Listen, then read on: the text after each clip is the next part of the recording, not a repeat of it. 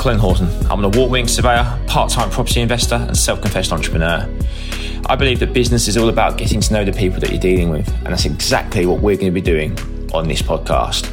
We'll be having in depth chats, asking the personal questions, and ultimately getting candid. Hello, everyone. I am joined today by the lovely Rebecca Brown from Think Wow. And today we're just going to have a lovely kind of candid chat, get to know Rebecca about herself, about her passions, about her firm.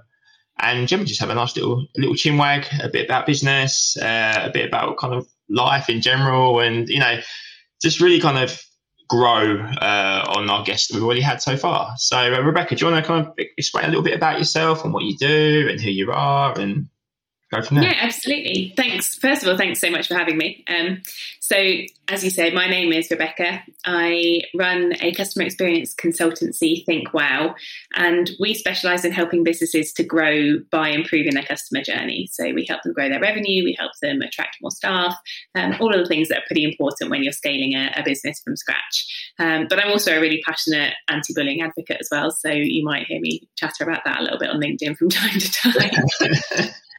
no, honestly, it's such um we just touched on it briefly. I mean, it's such a wonderful thing to be behind. I mean, I'm I was very fortunate. I never suffered bullying to a, you know to a degree that even warrants being classed as bullied. But um, you know, I was always the butt of people's jokes at school, and even even little tiny digs do have a you know you could take the one tiny because you you get you could get complimented all the time by people. But that one little tiny comment from someone can really kind of become embedded in your kind of psychology. And I think to have that on a permanent basis, day in day out, uh, whether it's the workplace or at school, um, you know, I've, I really do feel for the kids that kind of have to go through that, and it's such a noble thing that you're doing. So, I mean, how did you get into kind of helping people with anti-bullying and being a, an advocate for it?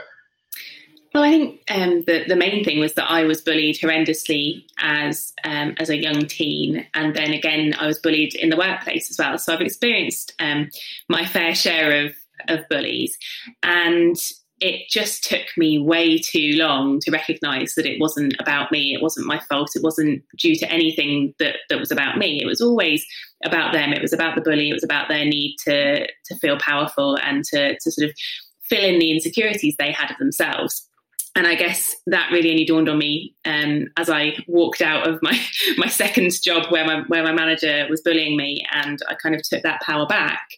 And from then on in, I was really lucky to have very supportive managers and people who helped me to recognise that actually the insecurities I was feeling as a result of some of that, that bullying were, were, purely because of the bullying. And actually, I had some I had some talent there. I had some things I could do. Um, and I embraced myself. I embraced being myself, not trying to please anybody, just literally doing the things that felt important to me and to the values that, that felt important to me. And it's never it's never been a better better thing. I feel much more confident because of that. And actually it was LinkedIn that that helped me recognize that I could take that further. Um, I shared my my story of being bullied um, probably about this time last year, and uh, about 800 um, people engaged with the post, and I've received probably about wow. 20 or 30 messages from people saying that what what can I do? I'm there now. Um, would you, mind, I mean, would, you mind, would you mind kind of talking about it? What happened? No, yeah, absolutely. Um, I mean, the, the, post I shared is actually just um, the recollection I had of some of the things that, that had been said to me as a, as a teenager. Um, and really, the point I was trying to make was that these were things that were said to me 20 years ago, but I can still hear them like it was yesterday. And it was things like, nice body, shame about the face, or you look like Skeletor, or are you a boy or a girl? Um, and, you know, these things really, really hurt me at that time. And I carried them with me throughout my life. And I think, you know, that people are very quick to say sticks and stones will break my bones, but words will never hurt me and that's just not true. Words can cause so much damage. Um, so really, that was that was kind of what I was trying to say was just let's be let's be kind to each other.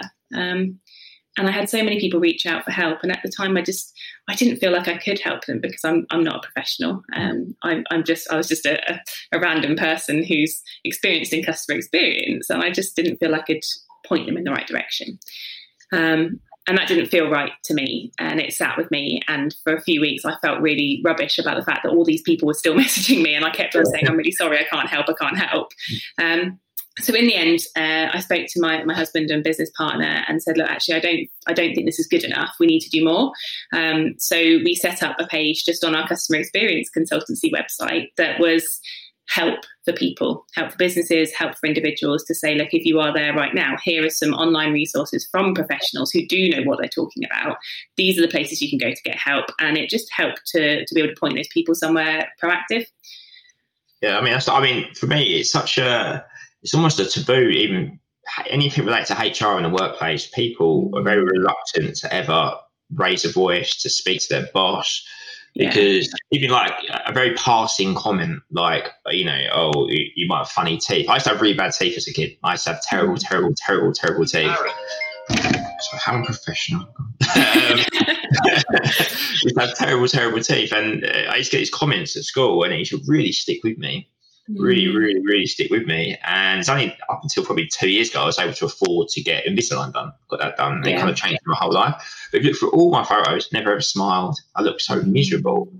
And even now, there's an inherent insecurity going forward. Um, and it's little tiny comments like that. It, it's, it's nice to hear you say you, you, you understand it because I think sometimes people will just say stuff to people, maybe to make themselves feel better, like, oh, you put on a bit of weight or whatever they don't really know the damage that is doing because psychologically that has a mm. huge, huge impact. And I think it's hard.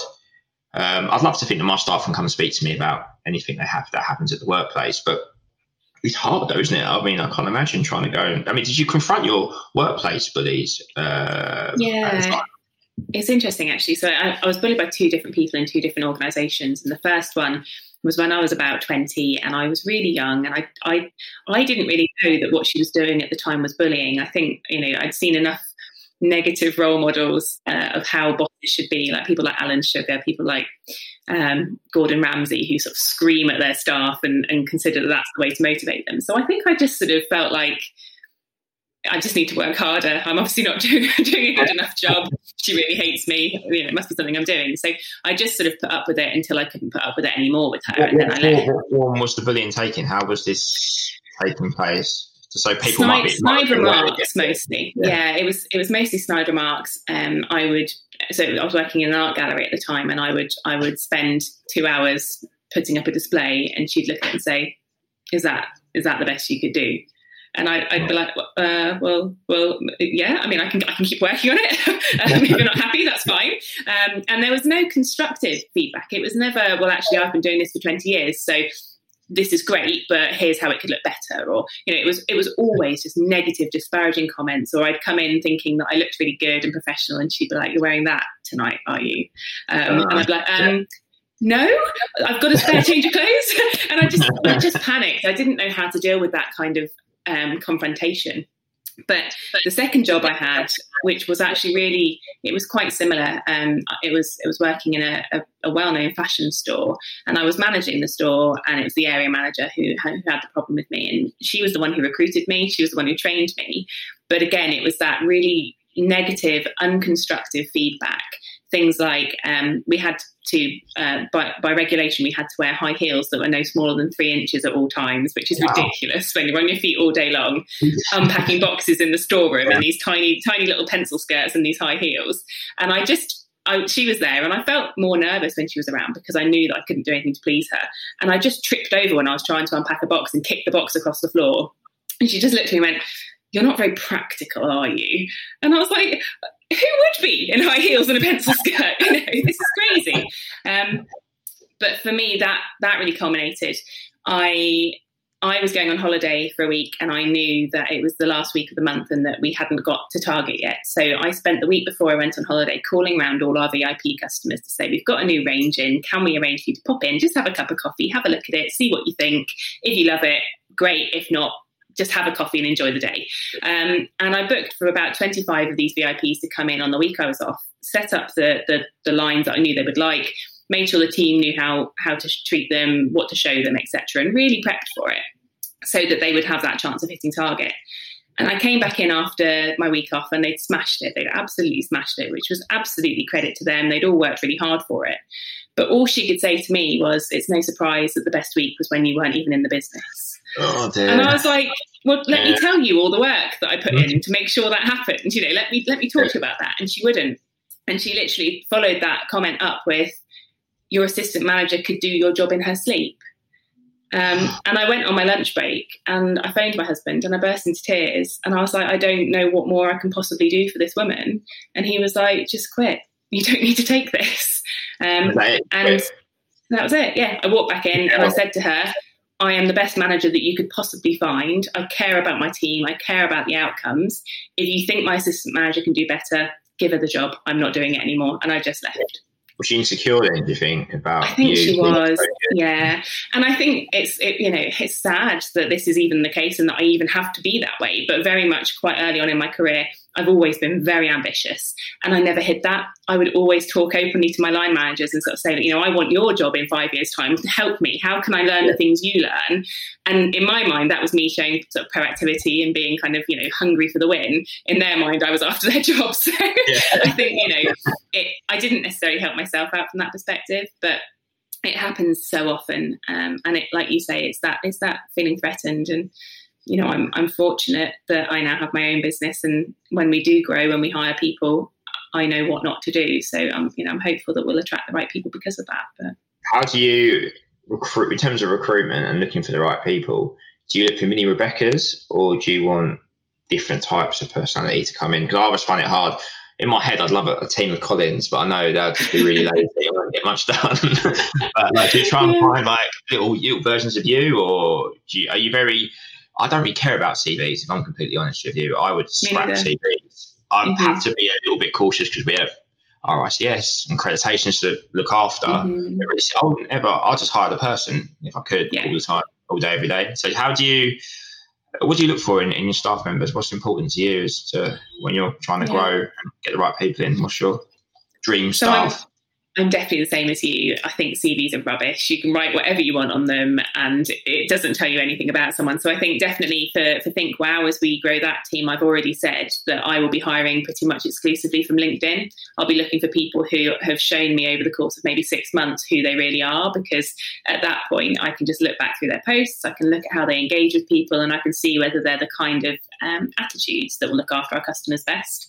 Um, so I think it's probably a mixture of both for me. Um, going into business with my husband was a huge eye opener for me because we're whilst we're very similar on certain things, we're also polar opposites on so much, and that's been that was brilliant because it's the things yeah. I'm scared of that he's like, no, I'll do that, I'll tackle that, and it's you know, it, it's just been a really great kind of harmonious relationship where he goes, he, you know, he's he's our, our, head of sort of commercial, and he just has that commercial savvy that I I'm all about. Let's just please the customers at all costs, and he's like, well, hang on a minute, let's think about the cost, and it's good to have him rein me back in sometimes. Um, so I think attitude is is really what it's about for me. I personally think that there's nothing in customer experience that you can't learn, um, but you know it's essential you like people, and not enough people in people facing businesses like people. So having that sort of innate respect for customers, having that innate wish to do better, to, to improve things, is really the most important aspect for me.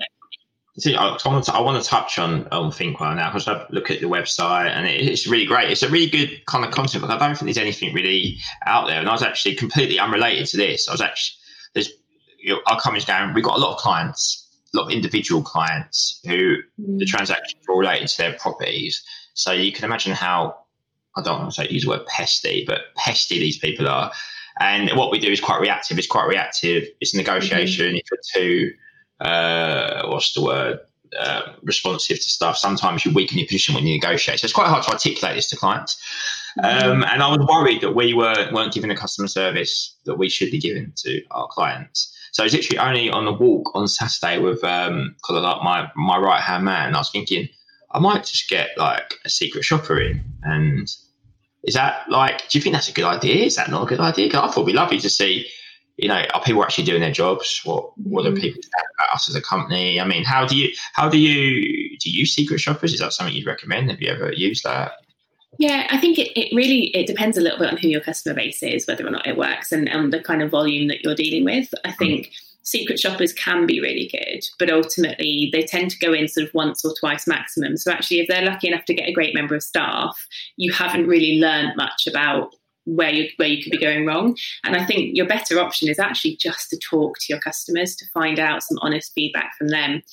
customers want to help, they want to feedback, and most of the time, if they don't, it's because it, it hasn't been made easy enough for them to do that in a way that's anonymous, in a way that's at a time and place that suits them, in a quick and easy way. So if you can make it as easy as possible for all your customers to, to feedback on how they felt, you will learn so much about what's going right, what's going wrong, where you could improve. And, and really, it's about taking that deliberate and proactive step to say, well, that's it. There's a line in the sand here. From here on in, we're gathering as much feedback as possible and we're going to be as open minded as possible to what that feedback says because we're all human. Um, you know, yeah. it's very natural when we get negative feedback to feel a bit defensive and to feel like you want to just prove you've done nothing wrong.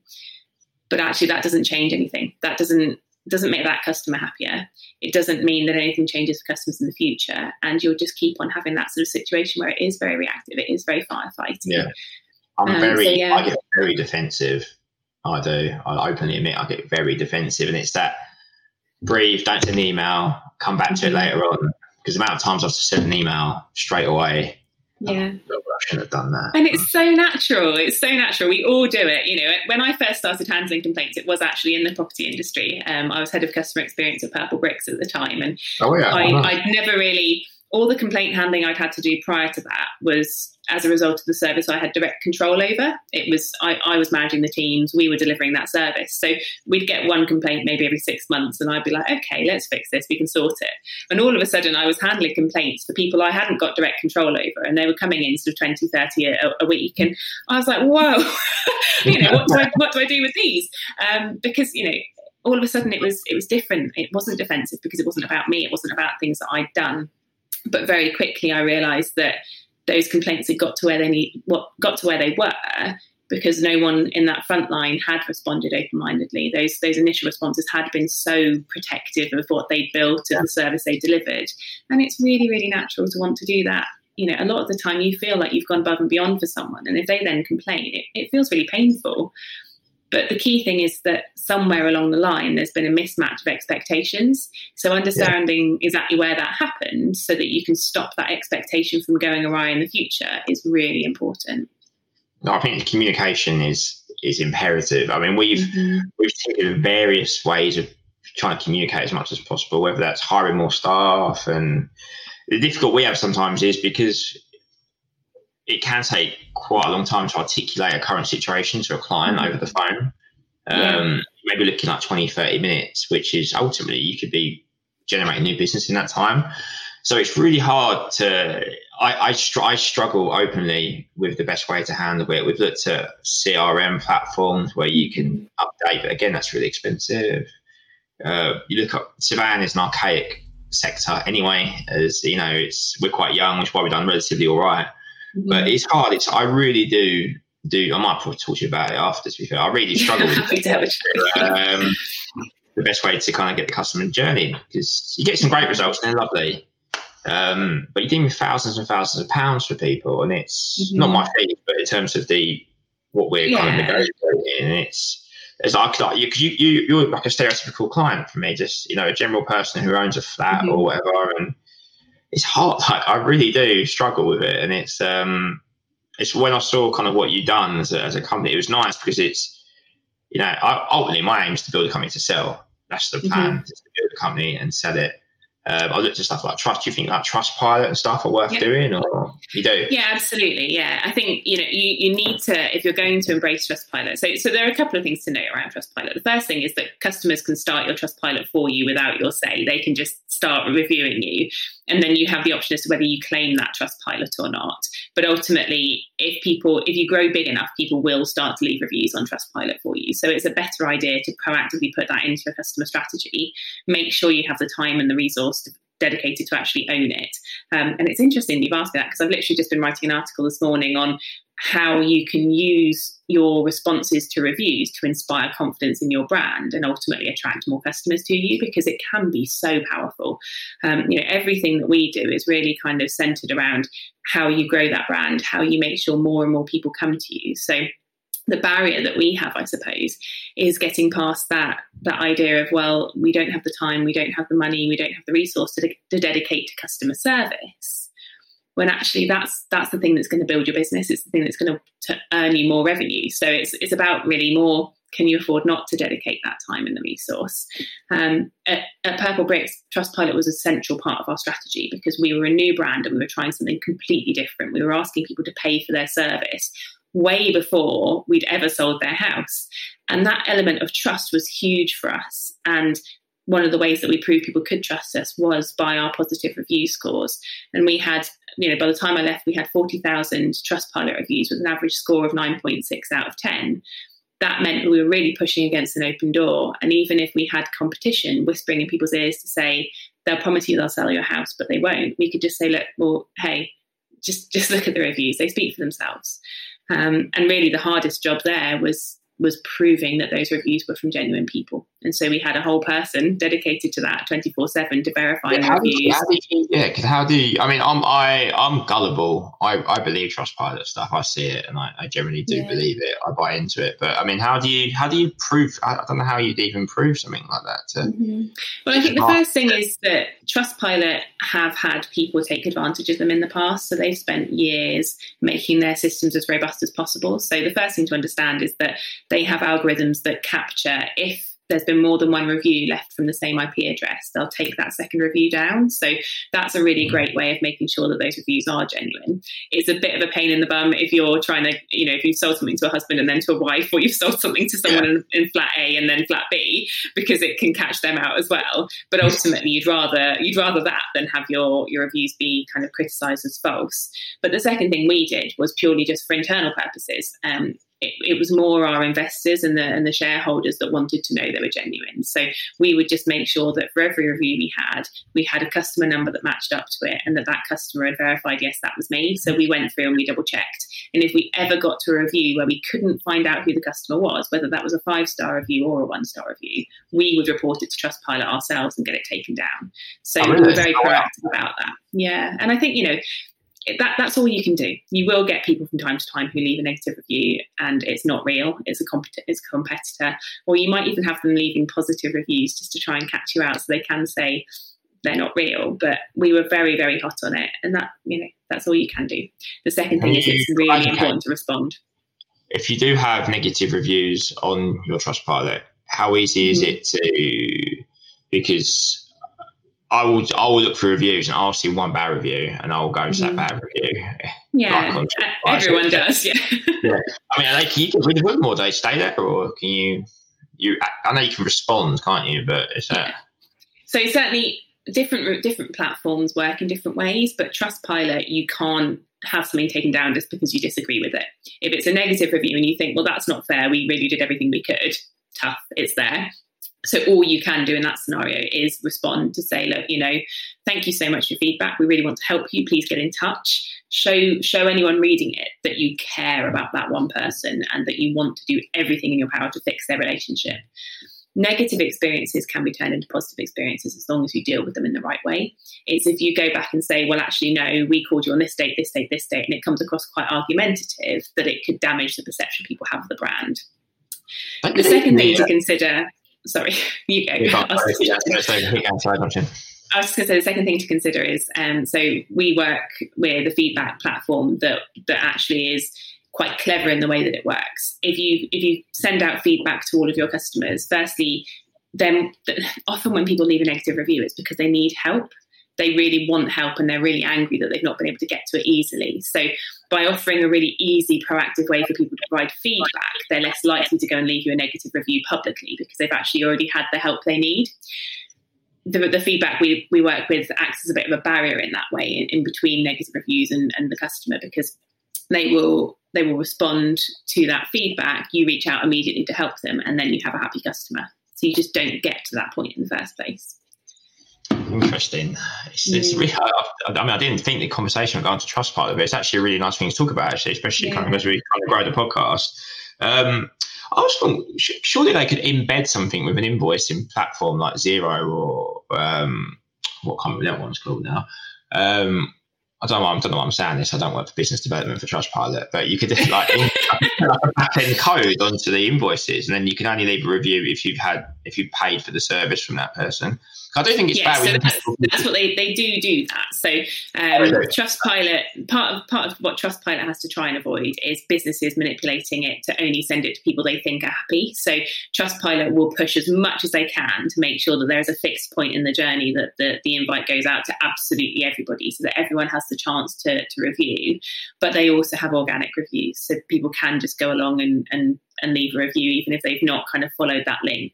Um, and it, you know, it is it is tricky. You know, Facebook's worse. Facebook, there's literally no no control over it whatsoever. So yeah. you might find that you just have a whole load of reviews come through that are negative that you can't do I much about. admit that I, I did leave a bad review on a company once because they, they were annoying me. Yeah. But what did you know? Why were they annoying you? What made you leave that review? Had you tried to contact them in any way before that point? Uh, no, they were undercutting me. Okay. so you weren't even a customer. You just, oh, no, no. I, I, I openly Naughty. but yeah, it was uh, that was quite immature of me at the time. But it's I'm at that point now where I'm I'm deliberating whether to go with it because we've got two firms mm. that could benefit, especially professional service. I think it is something where you do charge a lot of money, and maybe yeah. it would give people it re- and it does look good. I do think it does give people recognise the brand. You recognise those little green star things. You know, it's it's good. Uh, yeah. Have you, have, think, will you yourselves? Will you get it or would you not? When we're at the right sort of volume, so we we only started a year and a half ago. We've had about twenty customers, so we're not at the level yet where where kind of Trustpilot would be relevant. But yeah, absolutely. I think the the first thing to understand is that if you're trying to build trust in your brand, customers will absolutely trust an external review site more than they'll trust anything that's quoted on your own website. So it's great to have your own testimonials on on your website. We have our testimonials on our website because we're just you know we haven't been going long enough to have that big mass of, of clients yet. Um, the clients we work with, we work with for sort of a couple of months at a time. But you know, essentially, what what customers want to see is that there has been that external verification. They will trust that so much more. So if you have a bulk of customers, if you have the volumes to justify it, I would absolutely always say yes, go for reviews, but don't just do it to win business. Do it to make sure that you understand your customers better and take action from anything that comes back as a negative review. And I would say be really harsh. Set yourself high standards for what consider what you consider a negative. If it's three stars, were you were you when you built your business setting out to provide three star service? Probably not. So let's consider that a negative review. Let's consider that a complaint and take it really seriously look at anybody who gives you a three star, two star, one star, look at what happened in their journey and look at what you can do proactively internally to stop that from ever happening again to another customer. If you don't do that, then whilst it's great to have reviews externally, you might end up with negative re- reviews externally, which will do the opposite. They will kill your business.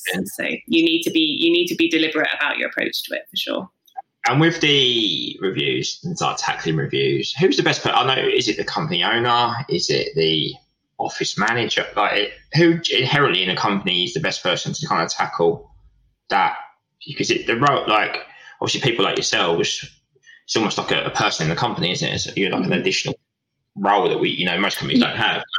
who most companies would, would look after? Who's, is that the owner? Would it be my job? I mean, we've only got so like my view.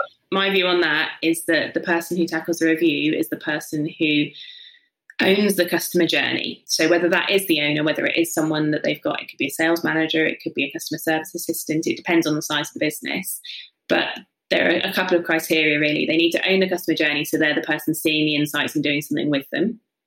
But they also need to be the one who's least defensive. They need to they need to love customers and they need to be able to recognize these complaints as the gold dust that they are, the information that's missing.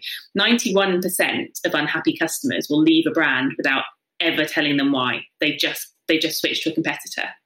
So if you are lucky enough to get a negative comment or a complaint that tells you why someone's unhappy, that is gold dust information for your business. It will absolutely transform how you can operate. So whoever's responding to those reviews needs to see it that way. They need to understand that what they've got there is a real piece of you know privileged information, and they need to treat it like that. It's a really good way of looking at it. Actually, I never, I never thought about looking at it like that. It's um, it's amazing. It's amazing what it can do to your mindset.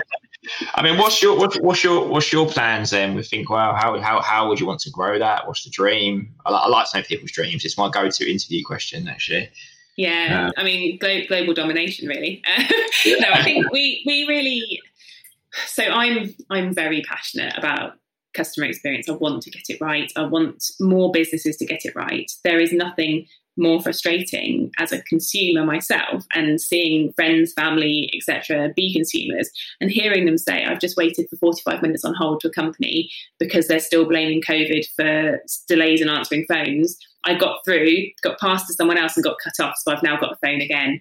You know, things like that drive me insane. So we are proactively helping as many businesses as we possibly can to change their customer experience, to make sure that what they're delivering is exceptional, and ultimately, to do that, we need to grow. So, sort of within the next 12 months, we are looking at expanding the team, bringing more people on. And, you know, at the moment, what that looks like is pretty flexible. We, we don't know. It may be that we even go down the kind of Purplebricks model and, and find people who are already customer experience professionals, but bring them on in a sort of self employed, almost franchise role. Or it might be we bring them in as part of the team. But ultimately, the most important thing, as I said earlier, is finding the right people with the right passions, you know, get that, get that attitude right and we don't mind training them from scratch. It's all about putting them through sort of almost like the right Wow Academy to to get to get the right results. Yeah.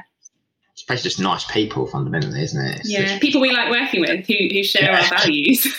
that was the biggest driver for us going self-employed was to work for our own values. Like the main skill, people skill that I think we, uh, is empathy. Is the main people skill that I think you should want in your company, especially from a client. You know, from from a client base is. Mm-hmm I want people that can empathise with people. Amount of times you, I've been in companies where they've, you know, pardon my friend, I don't give two shits about the people that are there. They're just yeah. there to get their money in, especially in sales roles, like pure sales roles. I do find empathy is completely and utterly lacking. Yeah, and you know, that's just absolute music to my ears. I, I'm all about empathy, and generally speaking, because Think Wow operates in a slightly different so we work, we work slightly different to a lot of customer experience consultancies because we have that sales element too. So we're not just customer service for the sake of making customers happy. We're kind of let's get the experience right to drive more sales. We we've got the kind of sales coaching element too. But empathy has to be present at every single step of that journey. And like you say, most of the time, so there's a direct correlation between great customer experience and employee experience. So if your employees aren't happy, your customers will feel that. And employees need to feel cared about from the very, very top in order to actually work in the right way. So we've just we've just done a, a, project with someone and actually where we started was not with their customers at all we started with their values with their culture with how happy their staff were because if that's not right if you haven't got that in place you will really struggle to drive any kind of meaningful change yeah. for your customers it's true because I, I someone that I know um, they work for a debt a debt company uh, recovering debt. I don't like debt companies at all. Like, yeah. you know, when I, I really struggled with debt and I really messed up at uni. I got myself into a terrible, terrible situation. I've always had a really bad perception of debt companies. Mm-hmm. Anyway, uh, they're working around mine and we were kind of like chatting. And I, I was, I'm very biased. I was like, scum, like scum. Like, they, buy these, they buy these debts at like 10p on the pound. Like, yeah, they're trying to charge these people, like, you know, but, but this person's role was to make sure that the client customer journey was flawless. And okay, if any of the service representatives weren't doing the right thing, then they would they're getting hauled up. They are mm. it, it's a machine. I've, I've, never. It's a big company, this, but yeah. their job is to really make sure that the customer journey is as good as possible. And they've got. I mean, you can afford to do it when you've got you know ten thousand staff. But I was absolutely amazed. I listened to the calls. Oh, you've done that wrong. You should have given them help there. You should have advised them to do that. You shouldn't have taken their money. That was wrong to take their money. That's really reassuring to hear, isn't it? blew my mind. I didn't think people like that existed. The debt companies when I was in debt didn't do that. I mean, they're not bankers yeah. coming down. So it was. Um, and that's the thing, yeah. isn't it? Is when does someone need your empathy more than when they are super stressed and in loads of debt? You know, that's yeah. a terrifying time to be. And to have someone just be a bit kind and to understand your situation is it can go so far, can't it? You know what I do think, lovely? Actually, I'm a big like when you go through the call center. It's always nice to get. I always like to get like a nice Irish person because I always feel like they're really important to me. you know, I want a nice middle-aged Irish woman. I know someone, someone who comes across kind. Yeah, yeah you know? It, it is funny, isn't it? Different accents definitely have different perceptions in people's minds. Um, uh, the the Geordie accent is another one that people really think is very friendly and they'll like to, to chat to someone. But um, ironically, I was always told my voice was the worst because I just don't have an identifiable accent, so people don't know how to they don't know how to like identify with me. I just don't really bland. Where are you from? From the south coast, so yeah, just Hampshire. Oh. But I don't have a Hampshire accent because that sounds sort of slightly. Yeah, and I grew up next to farms. I just, so did you? Oh, so did my husband. oh yeah, I really loved that place. It was uh yeah, I'd move back to Portsmouth actually. It's like a better version of Southend. But um yeah, the call centre experience to me is a massive one. Like if you, I'm like you, if I'm going through pillar to post, I don't understand why I can't just pick up the phone and speak to someone. Yeah. I hate having to like say what I'm doing, like, and then it's not computer doesn't understand what you're saying. Oh god, that's the, that is the most frustrating thing, isn't it? When it says, "Did you say V?" and you say, "No, I said B." B. hey, it's just zero, zero, zero, zero, zero, zero, zero, zero. Um, yeah. But the phone thing's massive. Like mm. I've, it's something I've kind of tried to drill into my team is that your phone, uh, your phone voice is so mm. important to people. Because like, we're from Essex, we're inherently quite friendly. Generally, we're quite a friendly bunch. We sound like salesmen, but we we know we're generally quite friendly. and um, it's just so important. You know, it's just so important. I mean, what's the what would you say kind of your best tips for the kind of the first port of call on the phones? Like you know, top three tips for your that so, first engagement. Yeah. So the first thing is make it as easy easy as possible for someone to get through. So please don't have you know a really, really long winded message that has 15 options that take you to another 10 options that take you back to zero and then say you've run out of options and hang it up. Don't do that. Make it as easy as possible. The second thing is to really empower your frontline people. If you can give your frontline staff values based training that enables them to think on their feet and know how to answer questions in a way that will serve the customer but also serve your company values, then you don't have to train them how to answer every single question with the exact answer. They just have kind of a guidance and set of rules. So you can sort of empower them to make decisions and resolve any problems at that first point of contact. So they don't have to find a manager, they don't have to pass that someone from pillar to post. And the second thing is to listen to really listen. Um, whenever we listen to call recordings, um, on so like you were saying about the secret shopper, so we don't do secret. We just we listen to call recordings and we tell people we're going to. Um, but whenever we do listen to those call recordings, the thing that will make me cringe most is when someone phones to try and raise a complaint and the person on the other end just continually interrupts them. It's done from a position of wanting to help and wanting to try and get them the answers they need. But because that that com- complainant never gets a chance to really talk about what's frustrated them, you can hear them getting more and more frustrated the more questions get thrown their way as they're even trying to kind of explain it. So, just by sitting quietly listening, let them talk, let them get it off their chest, wait for a really natural pause in the conversation to say, I'm really sorry to hear that. I'd like to help you. Let's see what we can do to fix it for you. Is much better than just immediately trying to jump and fix something that you don't even really know what, what the problem is yet. Very useful, guys. Very useful. Would you ever recommend? Because I've done this recently. I sacked a client. Okay. Because they we've they we get we got a fantastic result. I was chuffed with the result they got. It was mm-hmm. way beyond what I told them I'll get from. It was a sensational result. Yeah, they was not happy at all. That's mm-hmm. just unfortunately downright greedy. Um, I'm guessing you're going to say no. You don't ever recommend sacking a client. But is there points at which you you know you have to do have to step away because the customer isn't always right? Is there you know is I'm very cautious of you know making sure our, our brand is never tarnished and the yeah. reviews are always great. But and do you know what this this is such a good question, Colin. Um, there are a few there are a few different things that I could say, and it's I could probably talk about an hour on this subject alone. But well, I'll try and condense it down for you. Essentially, the most important thing when you are looking for your clients right in the beginning is to find the right client in the first place, and that won't be everybody. And it's okay to say to someone right at the beginning, "We're not the right people for you."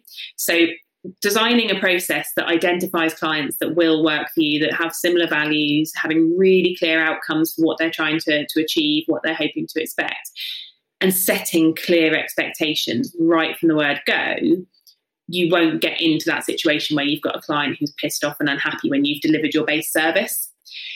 If you get to that point, it's because somewhere along the line expectations weren't weren't set in the right way. So ultimately, yes, customers cannot always be right. They won't always be right.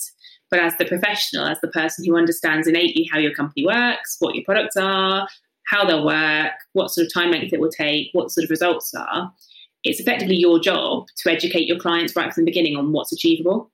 So if they're really angry towards the end, it's normally because either they didn't really listen at the beginning, in which case you'll probably pick up on that and you shouldn't work with them, or it's because the expectation wasn't quite managed in the right way. So I would always encourage people to take serious ownership of the, the beginning of the, the journey, the expectation setting, and to, to not be afraid to turn a client down. And that's the hardest part. When you're starting a new business, you want clients, you want to just take every bit of money you can. And I think just about every single business will fall into this trap in the first 12 months because you you don't know who to say no to until you until you know. It's one of those things you don't know what you don't know until you know. Eventually you'll find those clients that that just aren't a great fit for you and they can potentially damage your brand and you then know what to look for in the future. And in that scenario, yes, it's okay to say, look, we've worked with you for six months. We've we've really enjoyed the process, but actually our business is moving in a slightly different direction. You're no longer the, the you know, we don't think we're the best people to help you. And try and find someone who maybe is. So, you know, say to them that we could recommend this person, they might be able to fit your needs a little bit better, but ultimately we don't think we can take you much further than we've already taken you. And it's about framing that that kind of client rejection in a way that still inspires confidence in your brand so that if they do go away and talk to somebody else they're not saying oh bloody colin worked with me six months promised me the world and then sacked me off after six months. They're saying actually you know what? He did his best um, but in the end it probably wasn't the right choice for either of us so we went our separate ways. That's a much more positive narrative to have someone out there spinning about your brand.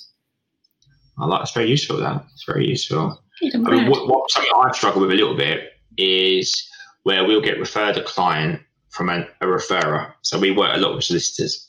So our relationship with those solicitors is imperative. We need mm-hmm. to keep that because it's they're recommending to us. We need to make sure they're happy. Yeah, of course. Uh, and we've got a case at the moment where we're dealing with a client, and um, he or she is an absolute. Well, yeah, they are horrible, and um, like my referrer is getting a lot of grief from this person mm-hmm.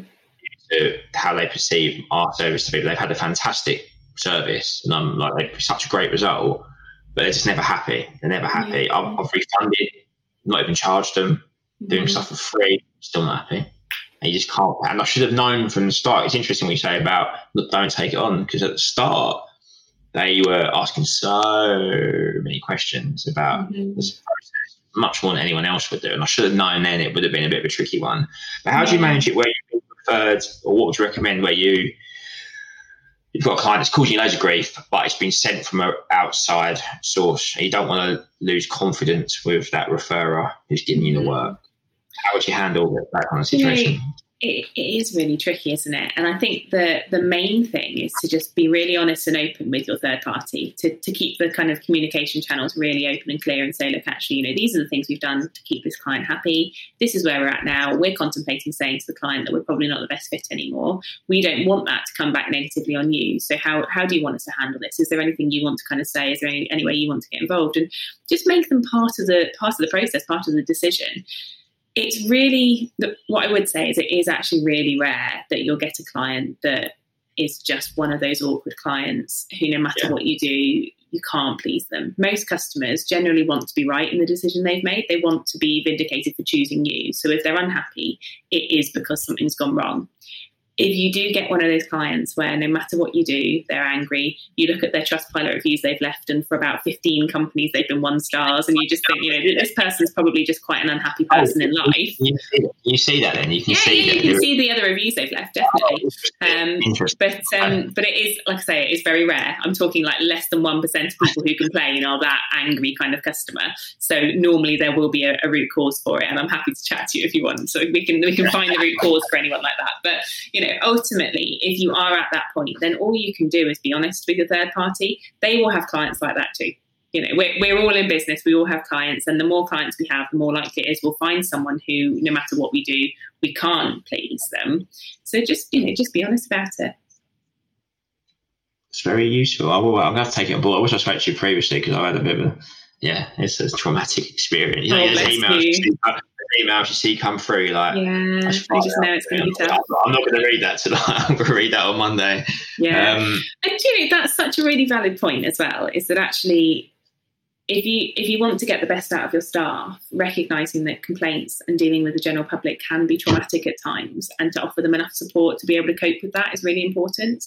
Um, you know, yeah. I can still, if, if you said to me, who was your worst complaint? I can still remember it like it was yesterday because they stick with you and they really, you know, it's almost a bit like bullying. It, it, you know, sometimes they say some really hurtful things and it can really damage people. So, um, you know, recognizing that complaints aren't easy to deal with, don't, you know, don't pay your complaint handlers minimum wage, value them and, and you know, pay them what it's worth for the, the hazardous job they're in effectively. At what point uh, would you say is a good point to get a? I mean, is it worth having external complaints handlers initially to get to a certain size? Because realistically, you don't really want to get any complaints. But um, yeah. at the moment, when we cause we we're on loads of bank panels now, and we have to, what's your complaint handling procedure? I don't know. Well, just mm. It's like yeah, and I think that that's that's a that's a great question. You know, if you're not big enough to justify hiring someone full time for something, then don't. Um, you know, we support some of our clients. We've got sort of retainer options that they can mix and match the services they, they use. So sometimes it might be we respond to a complaint for someone. Sometimes it might be that we're looking at some journey mapping for them. You know, there are different options. But ultimately, the most important thing is actually not handling the complaint itself, it's putting in place the proactive responses to, to fix those problems. So if you get to the point where you find that you are getting kind of one or two complaints through a week, that's the point I would say, you know, looking at someone who can at least be involved in the business in some way, a few hours a week to look at those root causes, to look at what, what's gone wrong for that customer and how can we fix it that's the most important thing because what you don't want to do is just constantly be firefighting and responding to complaints. What you yeah. want to do is gradually reduce the number of complaints you get completely and Im- improve the number of positive reviews you get. You know that that's that's the goal, isn't it? Yeah, you don't. Yeah, I mean, I think we've had three complaints in the three years. Uh, not too bad. Not too bad, and it was, two of them were sorted. They're, they're quite nice. Yeah. They're, they're lovely people. Just mm-hmm. because it's related to ourselves, it was uh, a it's, bit more stressful. It's emotional. It's a really emotional time for people, and you know, I totally get it. But what I would say is that again, just remember that 91% of people who don't ever raise a complaint, don't ever talk to you, they just leave. That's normally because it's not been easy enough for them to raise a complaint in a way that's convenient for them or in a way that feels safe for them. So it's not it's not been made anonymous. It's not something that they can just do by clicking a, a button. It you know it's a long-winded they phone up and say, I'd like to make a complaint, and they're told, well, you've got to go here and fill out this form if you want to make a complaint. And it, you know, people make it hard for complaints to come through, thinking that that will solve the problem, but it, it doesn't. You've got to make it make it easier. And actually, when we work with people, what we normally do is we challenge them to achieve an uplift in complaints for the first six months, and then the, the, the decrease after that. Because what we're basically saying is the complaints are out there, you just haven't made it easy enough yet. So make it as easy as possible for people and naturally, you will see a bit of an uplift, but that just says, actually, brilliant, we've made it easy for people now, it's working.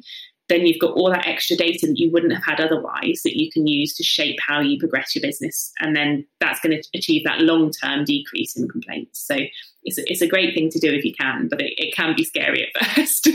Yeah, very. yeah, it's. Um, I think it's very non-confrontational, and it's mm. quite confrontational isn't it? Getting these complaints and obviously dealing with them. But it's a great. It's a great idea that uh, yeah, really. But, you know, I think it doesn't have to be confrontational, and actually, a lot of the time, if you if they get to that point of being really angry and frustrated, it's because it has been a bit difficult to get the help they need. So, if you do improve it and make it as easy as you possibly can in in all ways the chances are you'll have those conversations slightly earlier in the process before that customer is really annoyed. And actually, at that point, all they're doing is asking for help. So if you can help them and put that as the first priority, hopefully that confrontation actually just decreases a tiny wee bit. Very useful. Well, we're coming to the last last thing now, which was just to ask, kind of, what is the plan for you over the next twelve months? And we kind of come completely off the original question. Yeah, sorry. I, think it's been, um, I think it's actually really useful, and it's been much more. Um, I think it's played a lot better than just asking you standard questions that realistically are. Yeah, I think people learn a lot. so, um, what's going? What, what's the plan for you next twelve months? You know what what can we what can we see from you? Um, obviously, I'll put all your details on, on the podcast. People can follow you on LinkedIn and website, etc., etc. But what's the plan for you for the next twelve months? I think it's really focusing on the business. You know, focusing on the clients that we've got at the moment, making sure that their their customer experience is just where it needs to be, um, but also hopefully growing it a little bit. Um, from the very beginning, we've been very clear that we want to be able to help as many businesses as possible. And part of that includes giving away free advice, much like, you know, we've talked today. I'm very open with the best way to handle things because I don't I don't want to keep all this data to myself. It's you know it's important that businesses who can't necessarily afford to get help in to, to do their customer experience still have access to it. So um, I write a lot of articles. Um, I, I, write a monthly article for Customer Experience magazine, giving away advice. And ultimately, the next year is going to look a lot a lot like this last year has been, just giving away that advice where we can and helping our clients that that sort of we have existing alongside that not not you know massively exciting for other people, but it's my business, so I find it really exciting.